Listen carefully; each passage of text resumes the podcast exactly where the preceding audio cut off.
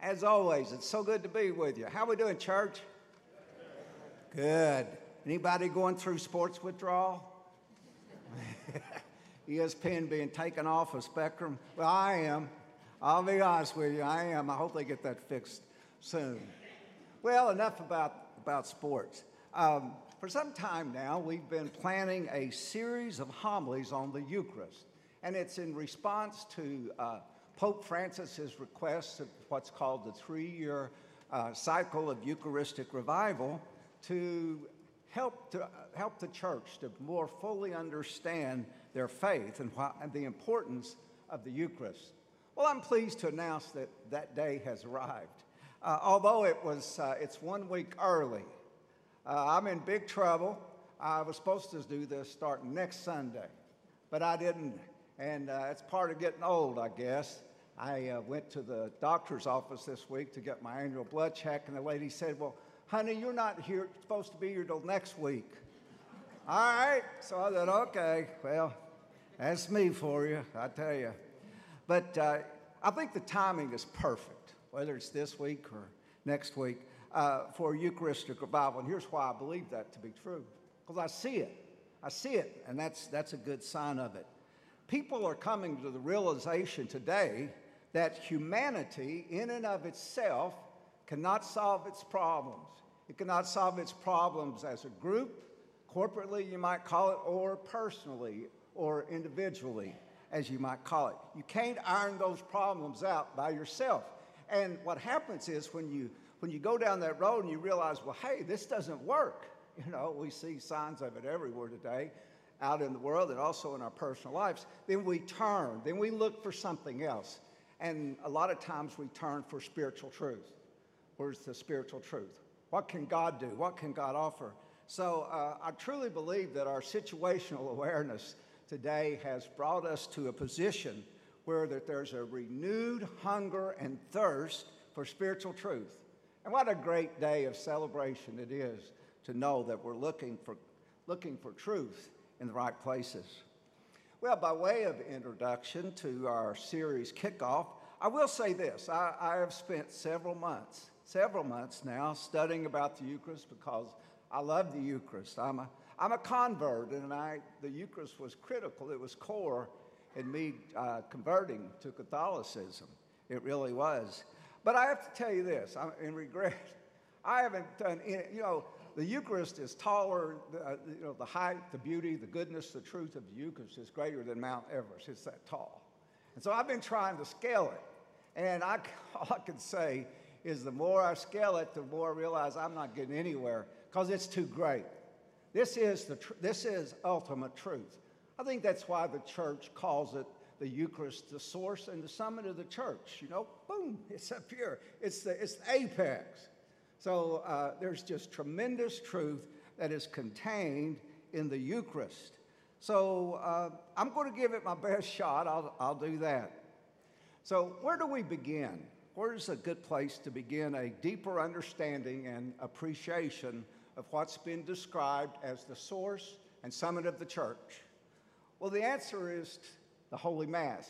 Take a look at the Holy Mass. That's the place to look.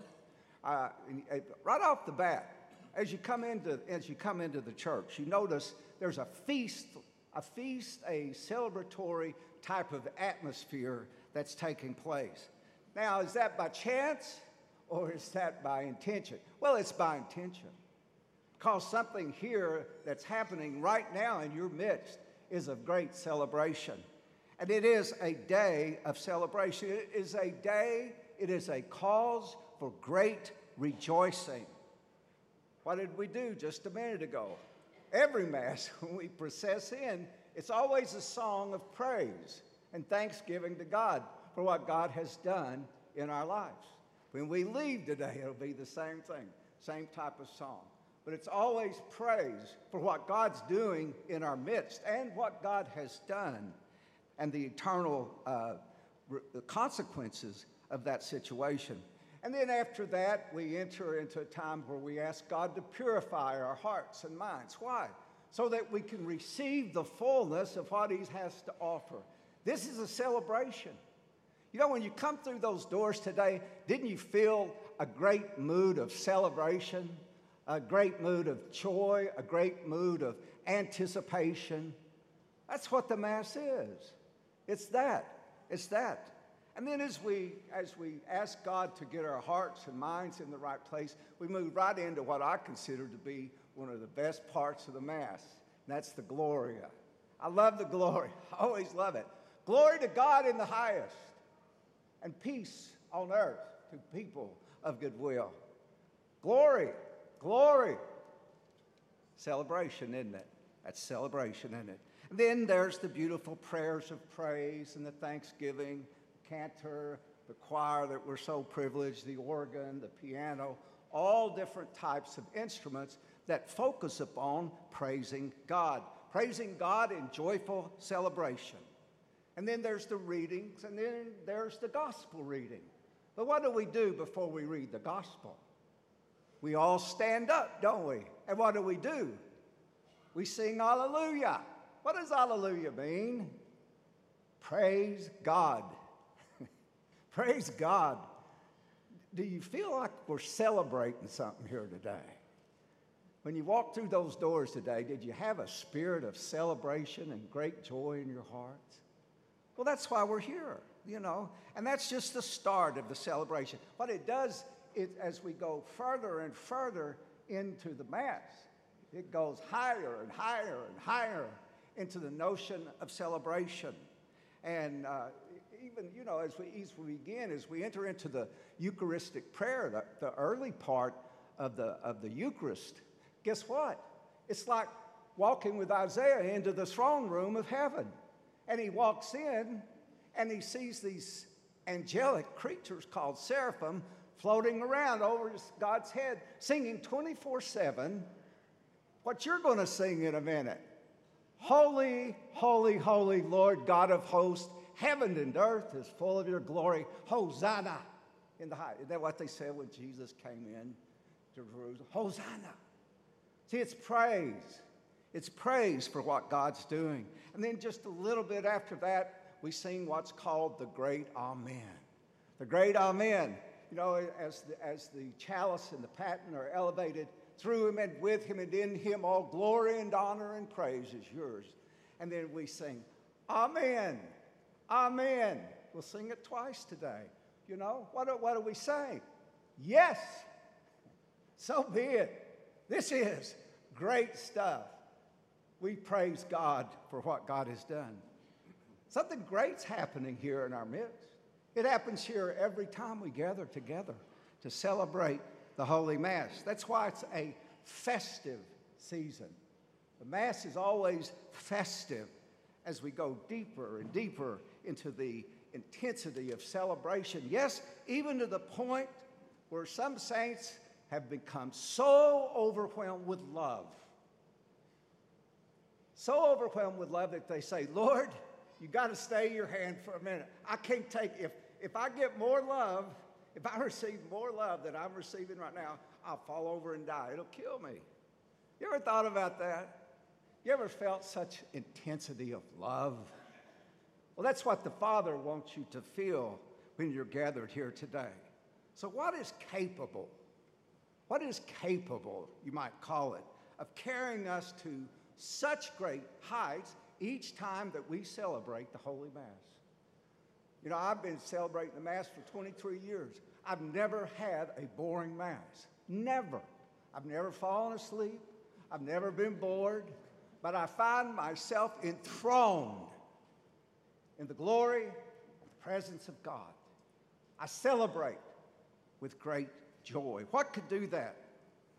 Well, it's recalling to mind and being renewed and refreshed by the covenant that God has established between Himself and you through the power of the Holy Spirit.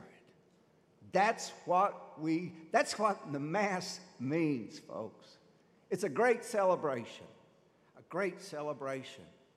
And we affirm that in everything that we do during the Holy Mass. Well, what's so wonderful about this covenant, you might ask, that God institutes through Jesus for you and for me. Well, let me share with you a few of the highlights of it.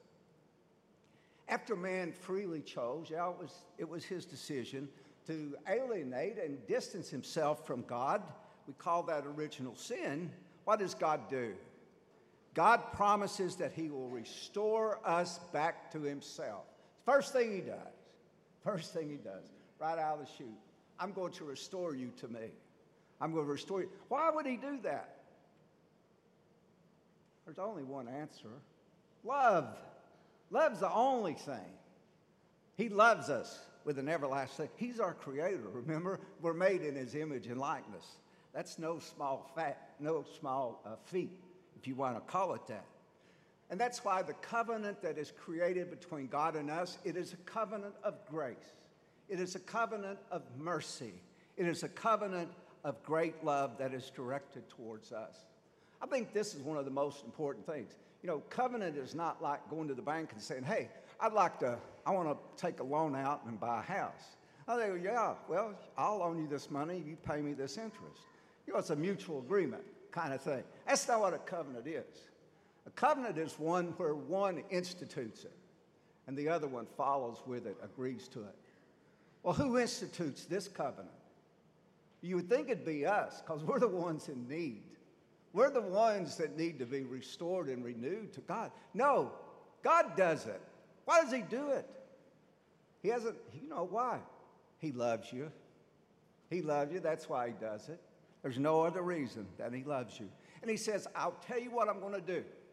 I'm going to create this bond of friendship with, between you and me, and it will be forever, meaning it will be permanent, it will be irrevocable, it will be eternal covenant. And this friendship is so deep. There's only one friendship where this word is used, and it's in relation to your friendship between God and him, God and yourself. It's not used in any other kind of friendship that you have. You know what that word is? Charity. It's called a charitable friendship. That's exactly what it is. God's saying, we will be friends forever. You know what Jesus said? I call you my friends. I call you my friends. No longer servants, I call you my friends. And it's something that is forever. Now, a covenant has to be sealed.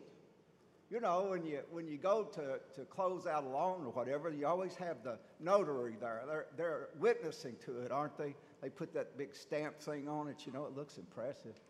Um, you know, they're sealing it. It's sort of like this is the seal of the covenant. You sign it, the loan officer signs it. Well, what about this situation? What's the seal of the covenant? Well, I think about Noah. Noah, when God made a, when God made a covenant with Noah, he said, This is the seal. It's a rainbow. I saw two rainbows this week, and it was beautiful. When I see a rainbow, I'm reminded that's God's sign of it's his covenant. He's made. He said, whenever you see that rainbow, it's a sign of my covenant with you. What's the sign of this covenant? The covenant of friendship, deep, deep friendship. It is nothing other than the very body, the blood, the soul, and the divinity of Jesus. That's the, what seals the covenant. But here's the mind boggling, if that weren't enough mind boggling. Well, here's the mind boggling part about it. Who is Jesus? Well, he's the second person in the Trinity. That's God in the flesh. Folks, God is reconciling himself to you through his great love. Oh, that's, that's powerful what Jesus said when he, when he instituted the covenant. He, he This is my blood, this is my body, didn't he? And he meant it. He meant it literally. Uh, so that covenant is binding and it is sealed. Now it becomes a choice.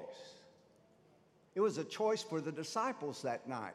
They had to decide if they wanted to receive it or not.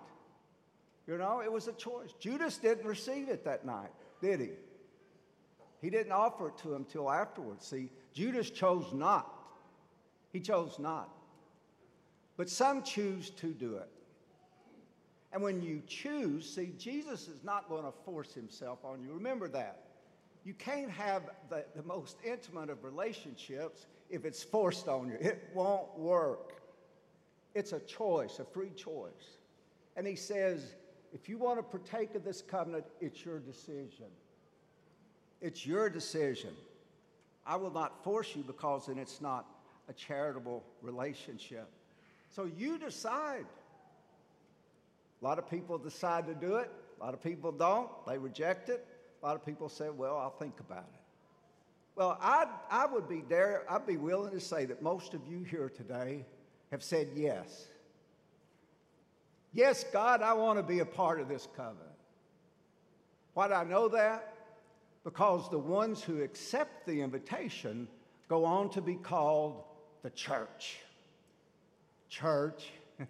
That's what you are. You're the church. You're the church. And that's why you're here today. You accept it and you believe it, and you receive it. Now, I can understand how contemplating truth like that uh, and such goodness can be cause for great. Don't you feel it in your heart? Didn't you feel it today when you walked through those doors? Man, I'm feeling good. I'm here to praise God. I'm here to celebrate God because what God has done in restoring me to Himself. Hallelujah. Hallelujah for that.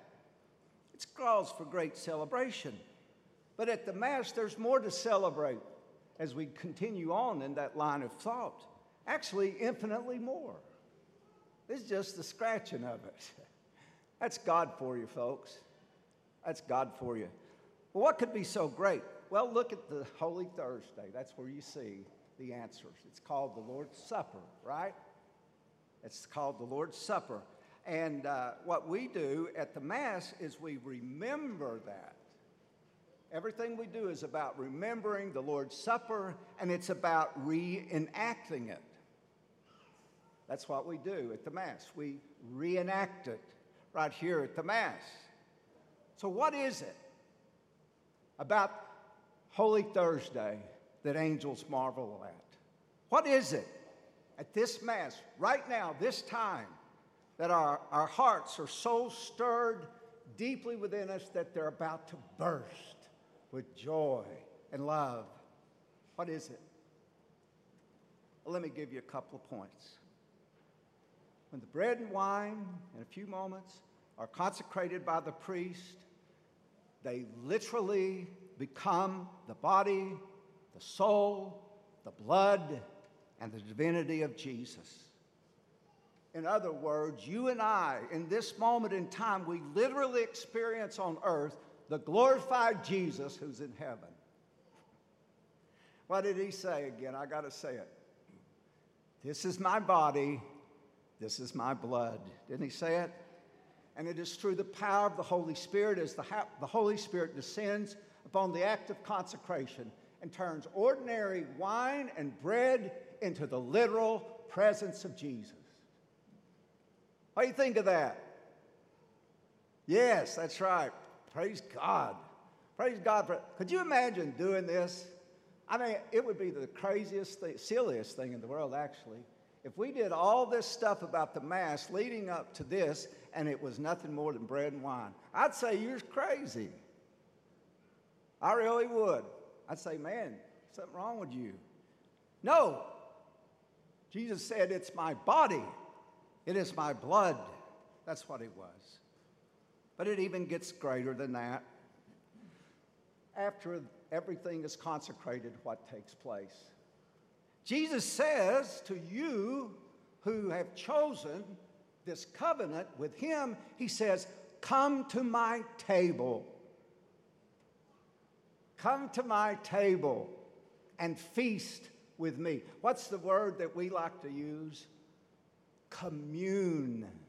Communion. Communion, fellowship. Commune with me and commune with each other, the church. Isn't that beautiful?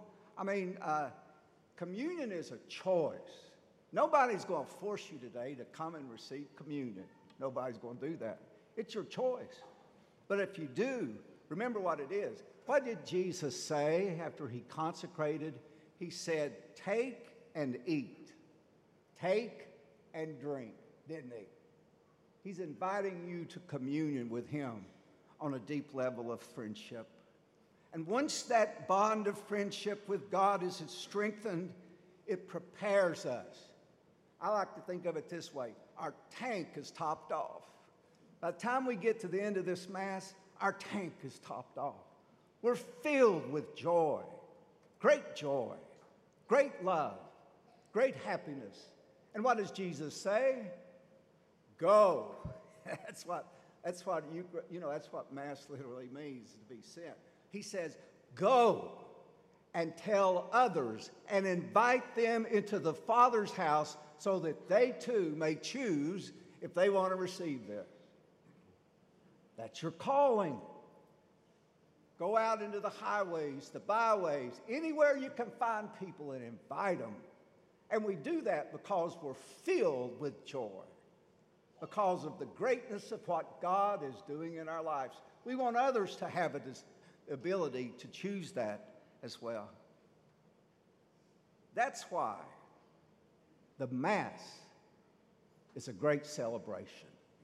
That's why the Mass is a great time of rejoicing.